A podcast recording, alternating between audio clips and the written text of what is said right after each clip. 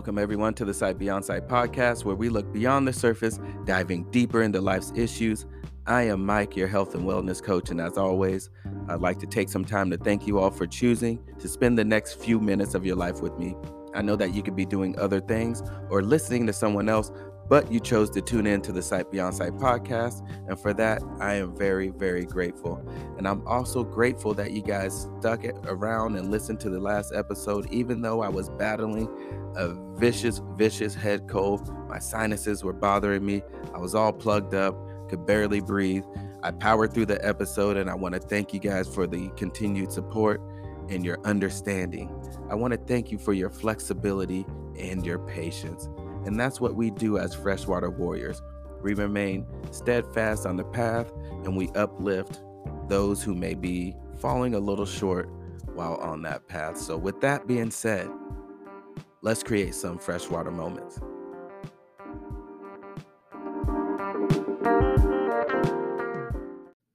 Like I said, I was battling something fierce for the last 2 weeks and it's been it's been up and down. You know, 2 weeks ago was that it was worse, and then last week when I was recording, I was thinking, "You know what? Maybe I should take another week off," but then I said, "Nope, nope, nope. I'm not trying to get into that habit. I'm just gonna power through." Um, and if it sounds bad, it sounds bad. If it, you know, it's just gonna be what it's gonna be. But the message will be there. The content will be quality, and it will be there. And that that's what happened. That's what happened.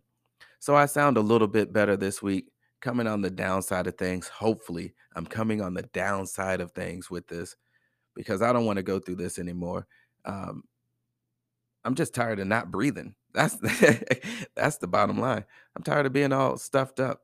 It's the worst feeling. Not being able to sleep at night. I don't know. You guys know what I'm talking about.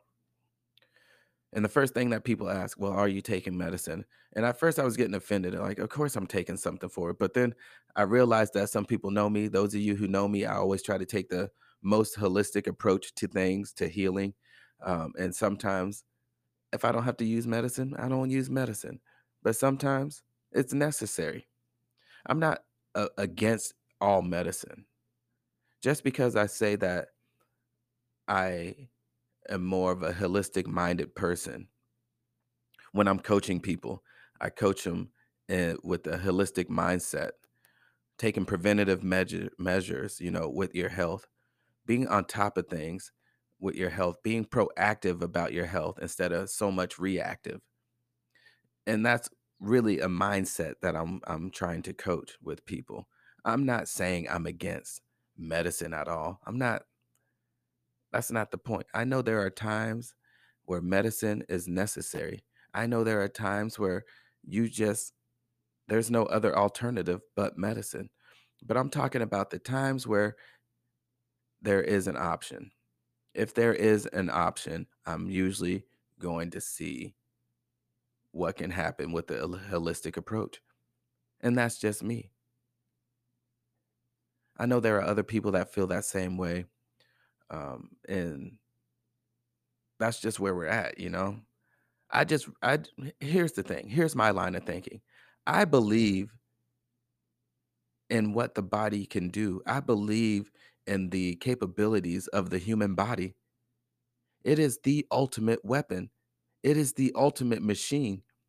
There is no machine that is as complex and as superior as the human body. So I'm trusting those things, but I'm trusting that thing, uh, those those qualities of the human body. I'm trusting them without a reckless mind. You know, I'm being proactive about my health. So I try to watch what I eat. Now, I'll, I'll admit, this last month I've been on a downhill slope, but I'm getting back on it. You know, it's something about when we're busy in our lives, when we think we're super busy in our lives, and we we can't um, make time to put our health foremost, first and foremost. When we're struggling to do those things, this is what happens. You know, you fall into those old old behaviors, those old traps of fast food, fast food, gotta eat on the go. I don't have time to prep my meals. I don't have time to to cook my meals and have them pre-made. I don't have time for that. Um, I don't have time. I barely have time to even eat the meals that I prep. So it's easier just to go to a fast food joint.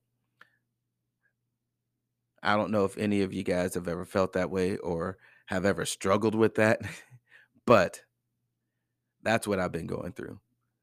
Working, coaching, getting to this practice, going to that practice, getting this, um, getting your normal work done. It was all a grind. It was all a grind. So I fell into the little trap of bad eating. But I said November 1st, things are going to change. Things are going to change and I'm going to get back on track. I'm going to get my eating back right. I'm going to get back in the gym. I took a little break from the gym because it was just too much. I, I'll tell you this much. I prefer to work out in the morning, but I know in order for me to do that, I have to be up at four or five in the morning. I'm just not willing to do that simply because I go to bed late sometimes. And if I go to bed at midnight, I'm not trying to wake up at four o'clock. That's my simple answer to that. So, even though working out in the morning is my preference, it's probably not feasible with right now until I start going to bed a little earlier. Maybe if I go to bed at eight or nine o'clock, I can make that work. With that being said, I have to go to the gym in the evenings. And so now my evenings are freed up a little bit more. And now I'm able to do that. And this is where I'm at. I'm telling you guys, it is it, it is it is a journey. It's truly a journey. And you're not gonna be perfect all the way through it. But the thing is, is when you do waver, you're not wavering and giving up all hope and going totally to the other side, totally saying, Hey, I give up. I don't care about any of this health stuff. I'm done. The thing is, is that you keep the mindset that, you know what, this is temporary. I'm not going to be like this forever. And I have to do whatever it takes to get back on track. And so that's where I'm at right now. I'm doing whatever it takes to get back on track. And I think that's where a lot of you are at right now. You know, the holidays are coming up and it, it really gets tough during the holidays. But I'm going to tell you here's my secret to the holidays. Here's my secret. Okay. Instead of going to your relative's house, your maybe your mom or dad's house, your brother or sister's house, wherever you go and you celebrate Thanksgiving, wherever you celebrate the Christmas or the holidays, wherever you go, I never want to be the guy that's saying, "Oh man, I can't eat that. Are you seriously going to eat that? Oh, do you know how many calories are in that? Do you know how that's made? Do you know how much fat is in that?" I don't want to be that guy. I don't like being that guy. I think it's kind of rude and I, I think it's out of place, really. I think if you felt that way, then you should either not go or you should prep your own meal. But I think even prepping your own meal, I mean, how does that look? Think about that. How rude is that? You go over to someone else's house and they spent all day preparing this meal, and then you bust out your own lunchbox and you have your your oats and your your grains and your your peanuts and your greens and all these good uh good healthy foods, right? You bust that out at the table while everybody else is conversating, enjoying the meal, and you're eating your own meal. But while you're eating your own meal, you're thumbing your nose up at everybody else eating the meal that was prepared for everyone. I mean, I think that's super rude. I really do. That's why I'm not going to do that. That's why what I do for the holidays, I just worry about portion control. That's it. I know I'm going to eat. I know things aren't going to be the health healthiest. I know that. I'm aware of that. So the best thing I can do is control my portions. Get what I'm going to eat the first time and leave it at that. Don't go back for seconds and thirds. Maybe I don't take as much sweet potato pie. Maybe I'll take one slice instead of two. I don't know about you guys. That that's been a uh, a big debate. Sweet potato pie or pumpkin pie? Where I'm from, we're chowing down on some sweet potato pie. I never took a uh, liking to pumpkin pie. That's never been my thing, but I mean, it, it's all right. It's a little too tart for me. I like the sweet potato pie. I like the consistency a little better. Uh, I like the sweetness mixed with that golden flaky crust. It's unbeatable to me. It's kind of like that conversation I had with my sister when she was on, when she said that she doesn't like sweet tea anymore, which is crazy, crazy to say that. I mean, this woman's from Birmingham, Alabama, saying she don't like sweet tea anymore. Nuts. That's crazy. You're telling me you prefer the bland, unflavored tea? Yikes. Yikes. I don't know. Maybe I should put a poll out. That's what I'll do. On this episode, I will attach a poll and it's going to be quite simple. Pumpkin pie or sweet potato pie. And we we will see. And it will close up on Thanksgiving. And we will see what you all say. I think it all depends on where you come from, your region that you're living in. I, I, there's so many variables, but it ultimately comes down to your taste. It comes down to your taste, your preference. And my preference is sweet potato pie all the way. But don't be that guy. Don't be rude going to your family events, thumbing your nose up at what everybody's eating and bringing your own meal and things like that. Now, if you have a strict diet because of medical reasons, do what is necessary. But I'm talking about if you don't have any of those factors, besides you're wanting to watch your figure, you want to keep the gains that you've made, you don't want to splurge on your diet, fine. That's fine, whatever. But don't be rude about it. That's my little holiday spiel that I'm giving out.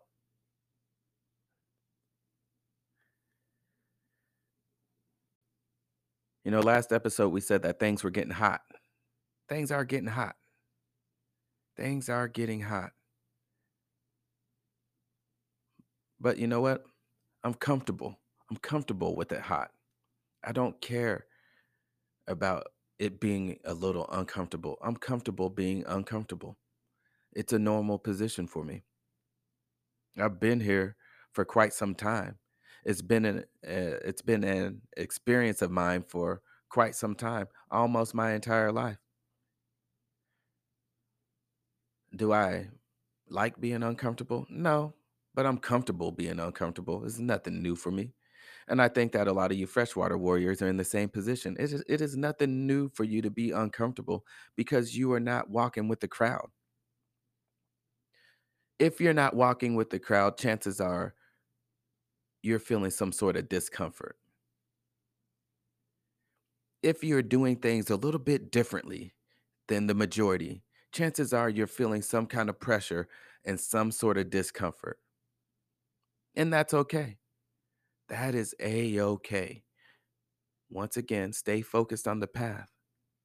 Remember, we are on a path that many cannot walk. We are on a path that only a few were chosen to lead. And as a freshwater warrior, you are one of the few that has been chosen to lead. Is it easy? Oh no.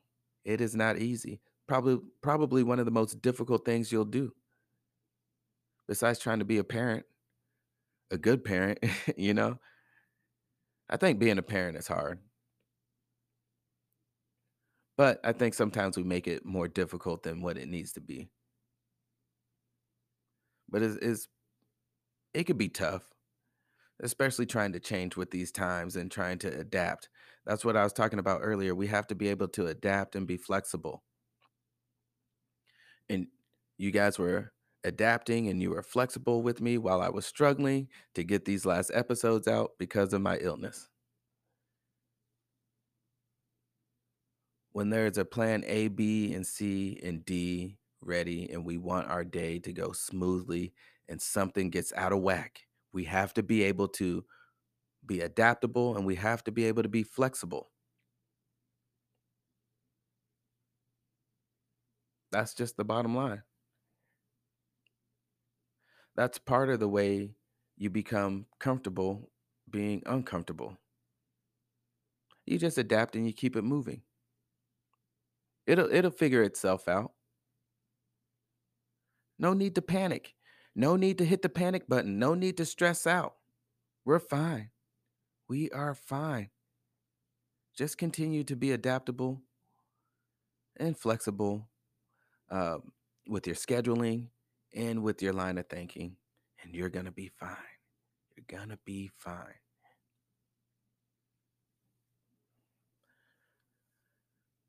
You know, I've said a lot. I've said a lot, and guess what? I haven't even gotten to the topic that I wanted to touch on. I don't know. I don't know. I just felt like I had something uh, something else to say. But I want to tell you guys this. I've been in some interesting, interesting conversations uh, over the past couple of weeks, and this one stuck with me. And I felt like this was a conversation that I wanted to have with all of you freshwater warriors. I wanted to give you guys my perspective on it. Now, once again, not all of you will agree, and that's fine. But I just want to give you my perspective on this. And I want to talk a little bit about mental health again all of you know that mental health is near and dear to me. And just because I love mental health and it's a passion of mine doesn't mean that I agree with everything that is going on in mental health. I don't agree with every piece of uh, of research that comes out with it. I don't always have to agree with it, but I take it in, I see, and I see how to apply it. I see what works, what doesn't, whatever. But we got on the topic of ADHD, and that is one area of mental health where I feel the way I feel, and it's hard pressing for me to waver on that, you know? That's just how it is. This is one area where I feel the way I feel, and it's hard for me to waver on it. But I'm gonna break down exactly why I feel the way I feel about ADHD. ADHD is uh, one of the most common diagnoses that we have in the field of mental health, psychology, psychiatry, whatever you want to call it. We'll just stick with mental health. Millions and millions of people are diagnosed with ADHD. ADHD is uh, attention deficit hyperactive disorder. And here, I'm going to get right to the meat and potatoes. Here's my issue with ADHD.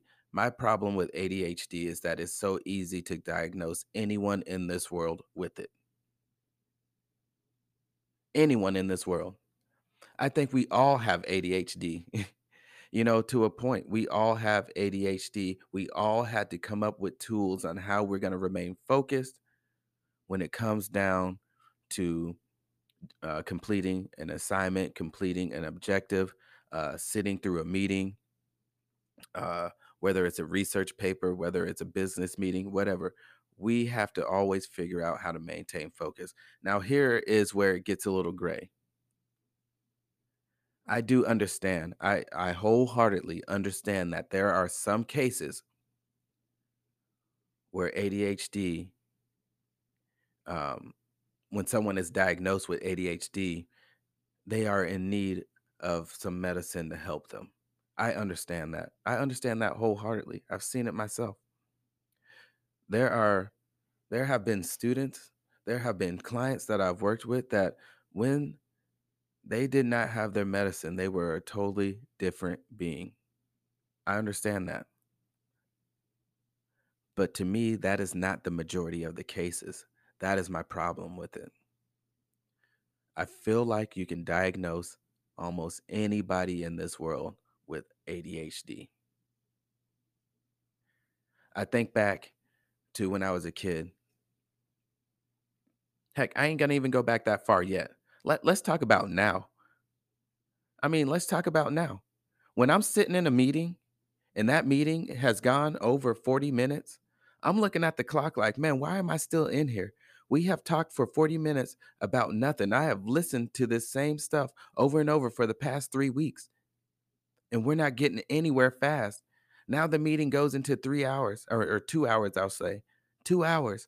And I'm doodling. I, if you look at my paper, I've done doodled on something, had some drawings, had some sayings. Maybe I started writing a different writing, or maybe I'm writing out my thoughts, or maybe I'm focusing on something else. Maybe I'm looking at some stats from the previous football game. I don't know what I'm doing, but I'm not focused on that. And tapping my pencil, I'm tapping my feet. I'm ready to move around. I'm ready to stand up and bust out of there. That's me as a grown man in a, a meeting where I should be able to pay a, a hundred percent attention to. I should be mature enough to handle that. In fact, I am mature enough to handle it because I'm not bothering anybody else. I'm not being disruptive. I'm doing my own thing. I'm giving my left ear to the my left ear, which is 30%. I'm giving 30% of my attention to the speaker, but I'm giving the rest of my attention to whatever I, whatever it is I'm writing on my paper, to tapping my pencil or to tapping my feet on the floor. But I'm doing all of those things without being disruptive. I think back to when I was younger, going to church. Now, I went to some of you guys could relate to this. I went to a church where it was like four hours long, three to four hours. We were in church.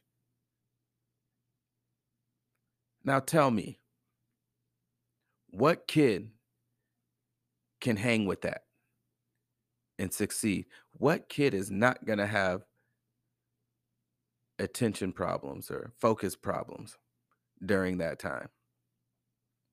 But the thing is, the more you do it, the more you learn to cope. The more you learn that, okay, I can do this. I can't yell and scream. I can't just get up and run around like I want to. I'm going to have to figure this thing out. I'm going to have to figure out another plan so I don't get in trouble. I don't want the pastor of the church to look at me and call me out. I definitely don't want my grandma to look down on me and call me out. And I for sure don't want my mom, who's sitting right next to me, to call me out and be upset. I don't want to be the kid that's acting out in church where everybody's looking at me. I didn't want that, but I knew it was going to be an uphill battle. It was going to be an uphill battle. Three hours of focusing.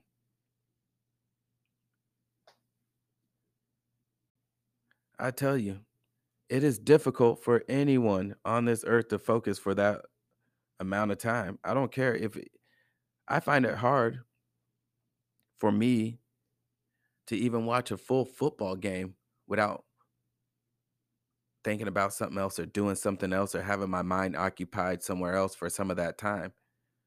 Whereas I used to be able to just watch three games in a row and that was it. That was my life.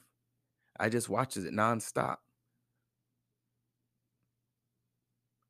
I was watching football nonstop all day from sun up to sundown, and it was not a problem. But now my attention is a little different. I'm occupied with different things.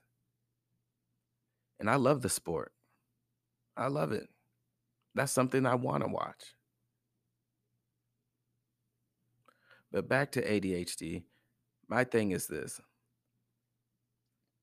in the medical field, they have their job to do, and I get it. But I wish, I wish we would start with the basics. Start with the basics before we go to the extreme levels. So here's what I'm saying you have a young child come in to you, you have people saying, you know what, this child is having trouble focusing in class. They want to move around, they want to do this, they're not paying attention. For some reason, this this child is struggling to sit crisscross applesauce for eight hours straight. Who would have thought that would have been a factor? Who would have thought that would have been tough for a kid to do? I wish we would start back with the basics. let's just get real. School is not set up for young kids. It's not. I mean, the expect the expectations that we have for the students in school are outrageous. They're totally outrageous. They're unfair, and they're set up for the child to fa- to fail. And here's why I say that. What do children want to do when they get up? They want to eat, put something in their belly, and they want to play around.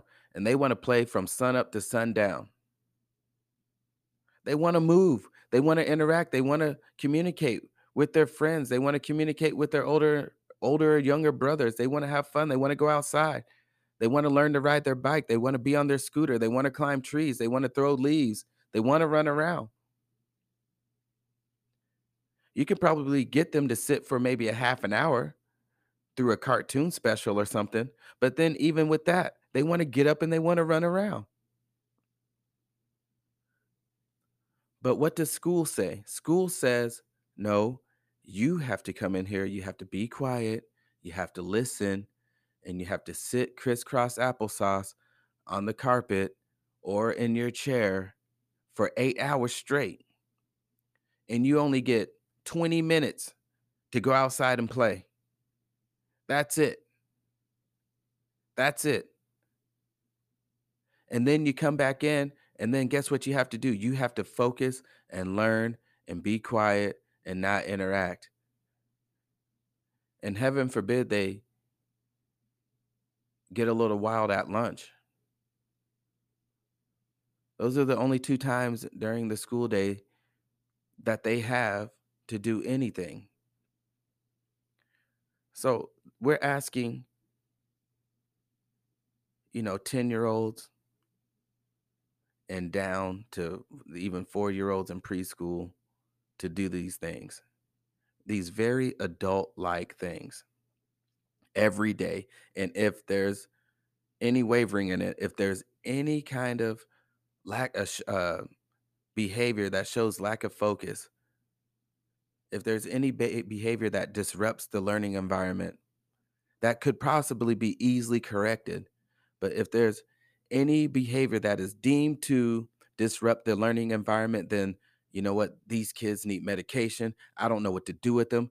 They're so crazy. I don't know what's going on. Kids are just, what's wrong with these kids? They want to move. Oh my gosh, they shouldn't want to move. They should be able to focus for eight hours straight with no breaks. Well, minimal breaks. That's what we're expecting them to do at school. That's my problem with the setup of school. And I know it's been like that since the beginning of time. That's how school has been for the beginning of time. But whoever created the foundation for school, the setup for school, had to be an adult because they de- definitely didn't design it for kids. They did not design school for kids at all. And so we're asking these four year olds to 10 year olds to 12 year olds to come to school and be mature 30 year uh, 30 year old adults every time they come to school which is not fair and is setting them up to fail i want you guys to know that the sight beyond sight podcast is going interactive for the third season each episode that is released there will be a question or a poll attached to it that you can interact with. So, all you freshwater warriors have a platform where you can tell your story, where you can give your perspectives, and you can have conversations with other freshwater warriors. Now, here's the thing you can do this. This is only available on Spotify. You will have to download the Spotify app. You will also have to look for the Sight Beyond Sight podcast. And once you look for it and find it, you will need to follow the Sight Beyond po- podcast so you don't miss any future episodes. After that, any episode that is released during this third season, you can click on it and you will see the question that is attached to it. And you can go in and you can answer the question. You can tell your story. You can leave messages and you can go back and forth having these awesome conversations with your freshwater warriors. Also, if you look further into the link, you can still leave a voice message you can hear your own voice on the Sight Beyond Sight podcast. Now, how cool is that? So I am happy that the podcast is going interactive and I'm happy to see where these conversations lead to. I can't wait to hear what you guys have to say. We are setting them up to fail. Think about this as an adult. You go work your eight hour shift. What do you get? You get your half hour break and you get your two 15 minute breaks. That's more than what these kids are getting, and they need more breaks than we do. We work eight hour days and we get those breaks, right? And we say that's not enough. We need more breaks. We need more time. We need more time to unwind. And you look at some of these more um, progressive businesses, they have all these things readily available for adults to get the time that they need, to get the time that they need to stand up and move around, to go interact with their peers, to go eat lunch in peace without having to rush. But we cannot give that to these kids. See, this is my problem with ADHD is that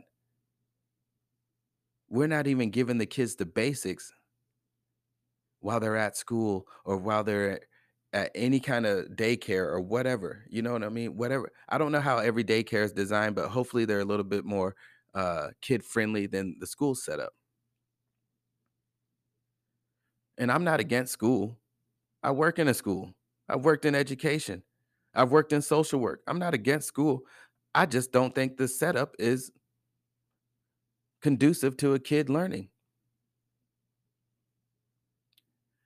We are just drilling work, work, work, work, work, work, work, work, work into these kids. Work and don't get out of line. Work and you better stay still. Work, don't say anything. Work, you better not communicate to your peers. Sit down. We get to the point when we get out at recess, we try to tell them how to play. And that's just not the way it should be. That's just my perspective. That's not the way it should be. So when we say, what are we saying when a child has ADHD? What are we saying? I mean, did we really give them a fair shot? Did we really give them a fair shot to be focused? And that is my problem with the diagnosis. That is my problem. I think it sometimes is misdiagnosed because I think you can give anybody that diagnosis. I really do. I think there are times where it, like I said before, there are times where it's totally necessary. Totally necessary. Maybe there's other factors that's going on with this child or or or even adult. Maybe there's other factors that's going on. And that's fine. That's fine. But I think for the other millions of people, I think we got to go back down to the basics instead of saying, you know what, here's your issue, here's some meds, let's see if this works. Okay. How about this? How about this? How about we say, you know what, what other strategies can we use?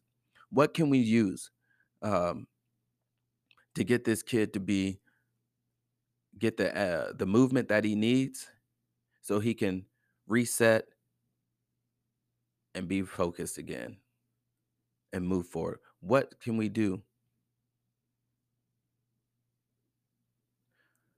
And my thing is this one, I think, okay, school is so long, but that's not going to change. So if school is this long, then I think that we could honestly be way more productive by giving these children more time to play.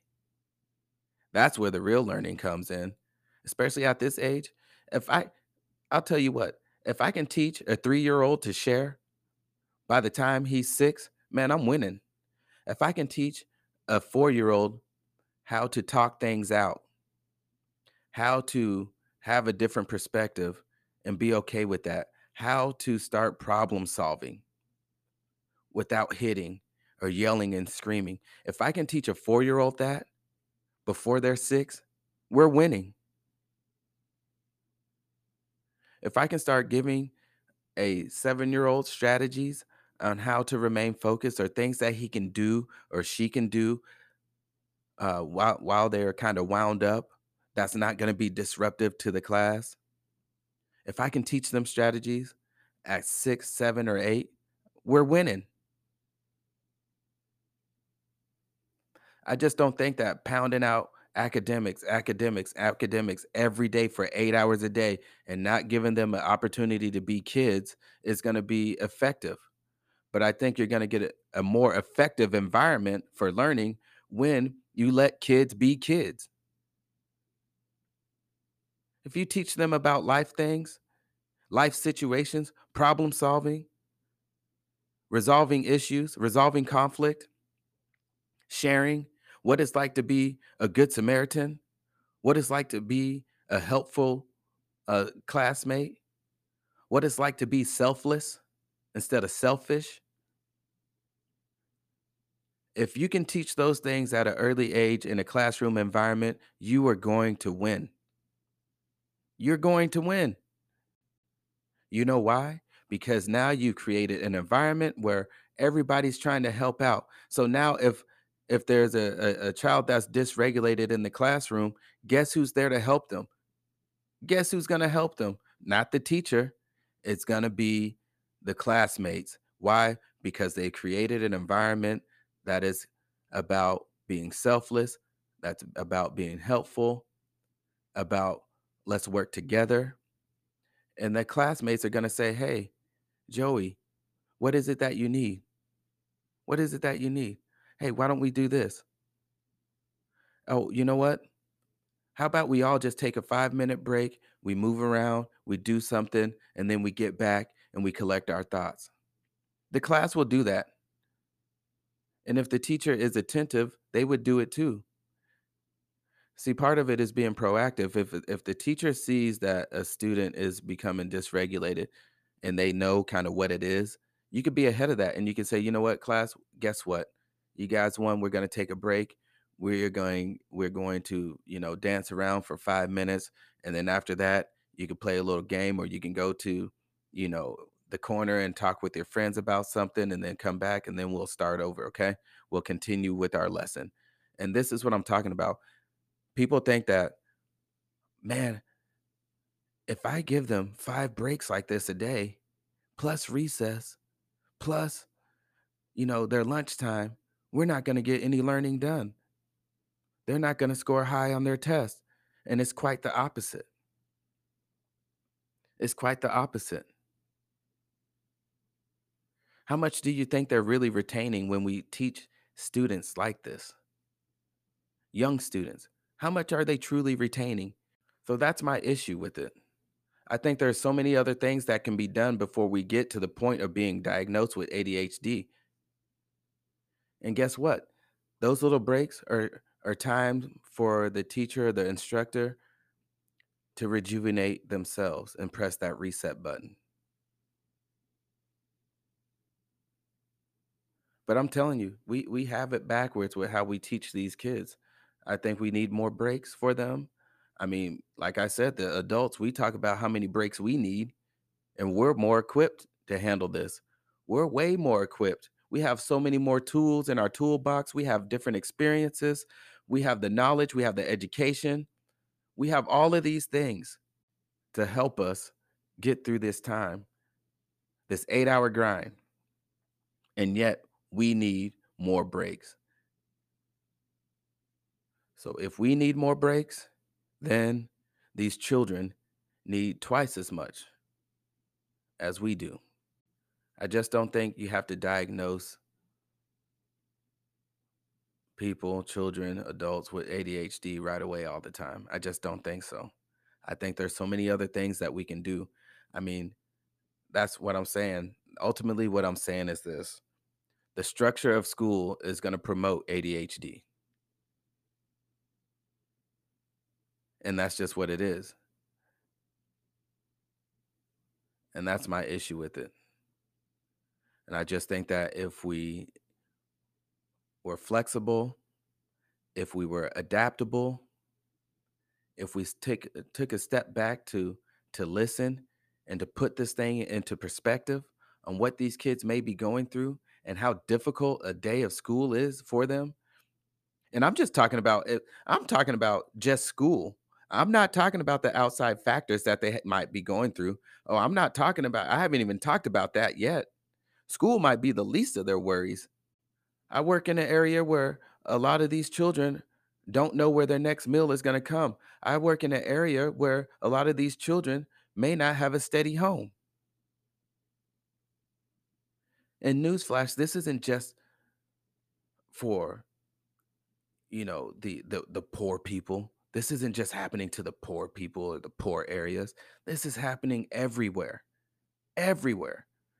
I don't care if you're in the rich neighborhood and go to the rich school that, you know, is has all the good grades, has all the money, whatever. They are going through similar stuff too. This stuff is everywhere because the structure remains the same everywhere you go.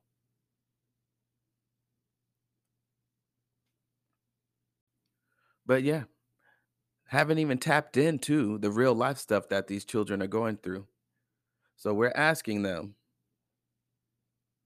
to be adults about not having a steady home and not having steady meals. So we're asking them to be adults about that.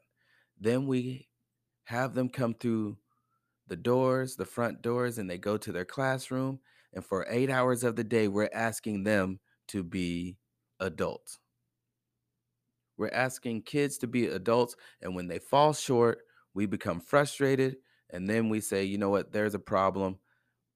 We have all these meetings with these families, and we're telling them how their kid has all these issues with focusing. Maybe they should be looked at. Maybe they need a little extra help. And we don't stop to think that we are that extra help and we are the ones who can help. We can do that by changing how we how we operate. We can do that by how the classroom operates. We can change that. So I'm all for more recess. I'm all for five, six breaks in class. I'm all for that. I think it's necessary. I'm telling you, there's so much to learn in life. And I think if you have a good foundation at an early age of what it means to be selfless, what it means to be a helper, what it means to see beyond yourself, what it means to share, what it means to be kind, what it means to be helpful to someone, what it means to to be a good friend and listen. If I can teach a young kid that, I think they have the strongest foundation in the world already. So if their foundation is set with those things, learning their ABCs, learning to add, learning how to construct a sentence, learning how to read research papers is going to be easy. It's going to be easy. Why? Because their foundation is rock solid. Rock solid. We're missing out on the life a- aspect of this. We're missing out on life um life lessons. Am I against the school? No. Am I against education? No. No. I'm quite for education. I mean, I owe Uncle Sam a, a whole heap of money for my education. So, yes, I am all for education. All right. I'm all for it. However, I think the structure when it comes to children, elementary children, I'm going to just say it, it's wrong. They're set up to fail. They are set up to fail. And I think that if we did change this, then ADHD, those being um, treated for ADHD, that would that would change. That would fall. And then the kids would say, "Oh, you know what? You know what? I'm I'm not a bad person because I want to move around. I'm not a nuisance in the classroom because I want to move around. This is what I'm supposed to do." I'm telling you, that's what I see, and that's what I believe. I, that is my my issue with ADHD. It's too easy to diagnose anybody with it. And it's like, how do you, how do you how do you get past that? What do they do? Do they test you? Do you have to go sit in a room for eight hours? And if you pass the test, if you're able to sit in that room for eight hours without twitching or wanting to get up or sighing or doodling on paper or tapping your pencil or tapping your feet under the table. If you can get past that, then you don't have ADHD anymore. Is that how it's done? It's like, get real. No, we all have it. We just have found different ways to cope. And that's what it is. that's what it is. I'm telling you, I, I want to film myself in a in a in a meeting, and you will see. You will see exactly what I'm talking about. Let me be in that meeting for 45 minutes. Let me be in that meeting for over an hour. And just watch what I'm doing. Watch how focused I am. Watch how I struggle to focus. And I'm an adult. I have a whole bunch of resources. I have a whole bunch of tools in my tool belt. And it is still difficult for me. I mean, heck, my education is in this. And I still struggle. I think a lot of us are in that same boat. But I've talked on that enough. I just think we need to change the structure. I think we need to change our expectations. I think we need to go back to the basics and let kids be kids. That's ultimately what I'm saying with this. Kids need to be kids. If we expect a, a six year old to have the same resources and to have the same stamina as a 30 year old, then they're always going to fail. If we expect a kid to come to school and be quiet for seven hours, they're always going to fail. If we come with these expectations for children to sit and be focused for eight hours a day, they have been set up to fail. Kids need to be kids. And we need to give them a break. But most of all, we need to give them a foundation. Help, well, not give them, but help provide them with the foundation. Help teach them these different life skills, these different interaction skills, these different physical skills. If we teach them these things, these thoughtful skills, you know, if we teach them these things, they're going to be all right. And you you develop these school these skills by playing, by interacting with other students. That's how you develop these skills. You don't develop the skill set of sharing by pounding out your ABCs. You're not going to get that. But I'll tell you what, you let them play, you let them play and you watch them. You set the standard, you set the boundaries, you set the expectations, and you watch them. And everybody knows this, and you correct them. Then you start to let them correct themselves.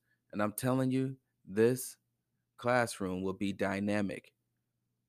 You will have a classroom full of helpers. You will have a classroom that's going to regulate themselves. You're going to have a classroom that's going to hold each other to uh, the high standard. You're going to have a classroom that where the students are expected to meet the standard. And you don't have to do that as an instructor. You don't have to yell at it, yell at them. You don't have to shout it out. They will do it themselves.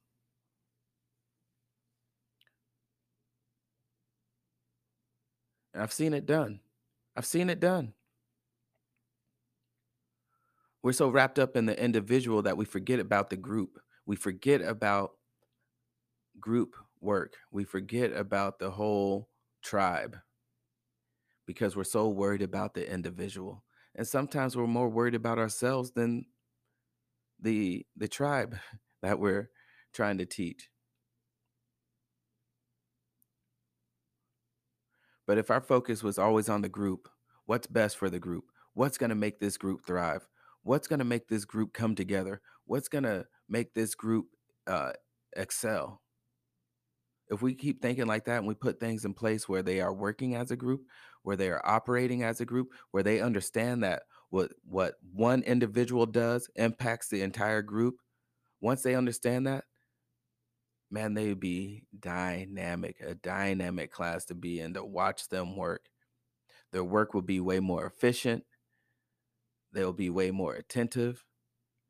Even if it's in shorter spurts, they will be attentive and they will retain that information.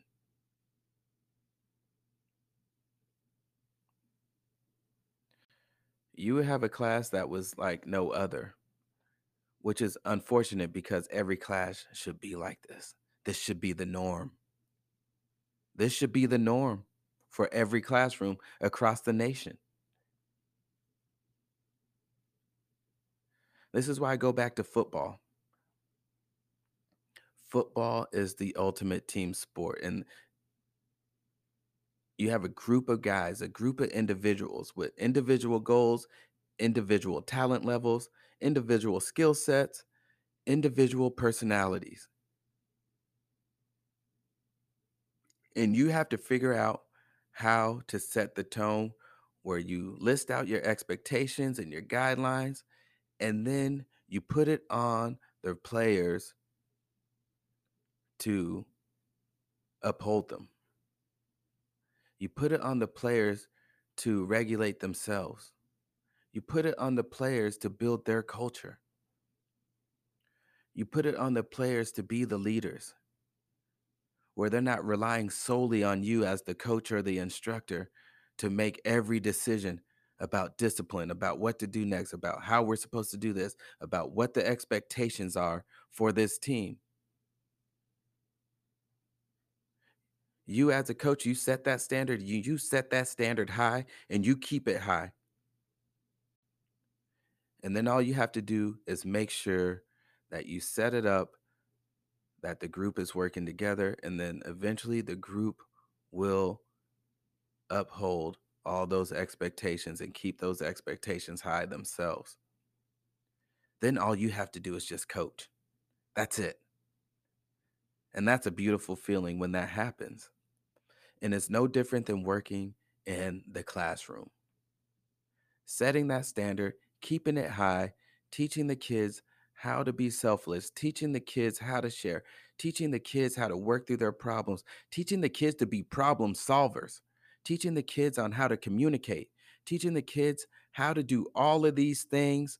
And when you do, you can sit back and all you have to do is teach. You don't have to worry about the disciplinary uh, disciplinary action because they will check themselves. You don't have to worry about someone getting out of line or you know having to intervene in every dispute because they will check themselves. Then all you have to do is sit back and teach. That is what my dream is for every classroom. That's all I ever wanted. That's all I ever think about is how can we make this better? What are we doing wrong? And it's not that education is filled with bad people. That's not what I'm saying. I'm saying this whole structure from that, was developed from the beginning of time. Maybe we need to address this. Maybe we need to take another look. Maybe we need to stop saying this is how it's always been done. It's been done like this for a thousand years now. So we have to keep it the same. No, we don't have to. We don't have to. Just like times have changed and we, we had to adapt and be flexible with the times, I think in education it's time for us to do the same, be adaptable and change with the times. So if you're a teacher or educator, especially with the young ones, hey, I understand your job is not easy. It's not an easy job. It's not for everyone. Just like for freshwater warriors, the path that we're on is not for everyone.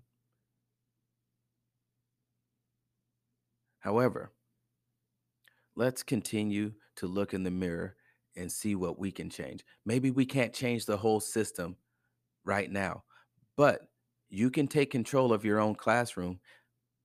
You can take control of what's going on in your building. You can control what you can do. And if we keep looking in the mirror, we can say, you know what? How can I change to make this better for the students? How can I change? And, and in reality, if you make it better for the students, you're going to make it better for yourself. And that's all I'm trying to say. With that being said, I have said a mouthful. I have said a mouthful, but I want you guys to know that my passion is always going to be my passion. My passion is always going to be education. My passion is always going to be mental health. My passion is always going to be coaching. And I love each and every one of you. I want everyone to be able to operate at their optimum levels. That's the whole goal is to give the tools and the resources to everyone to be able to operate at their optimum levels. Reduce the stress in their lives, increase their health,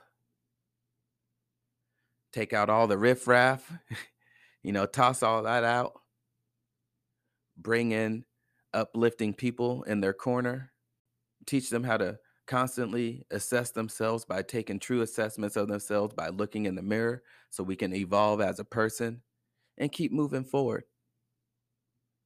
I know that's what all you freshwater warriors are doing frequently. You guys are always doing that. That's why you are a freshwater warrior because you are not afraid to do what most people on this earth is afraid to do. You are not afraid to look in the mirror and say, you know what? Maybe this might need to change. Maybe I can do this differently. If I do this differently, then I can lead on this path way better than what I'm doing right now. Sometimes you're going to look in and in the mirror and say, you know what? I'm fine where I'm at. I'm good. But how can I keep getting better? What can I do differently to get better? I think I'm getting all the big stuff right, but what's something I can tweak to enhance where I'm at right now? See, once we stop looking in the mirror thinking that, once we stop looking in the mirror, we stop evolving. Once we, if we keep in that mindset that, man, when I look in the mirror, all I see is flaws and I don't want to see my flaws. I want to be perfect. If we stay in that mind frame, we're always going to be in the same mind frame, if not worse.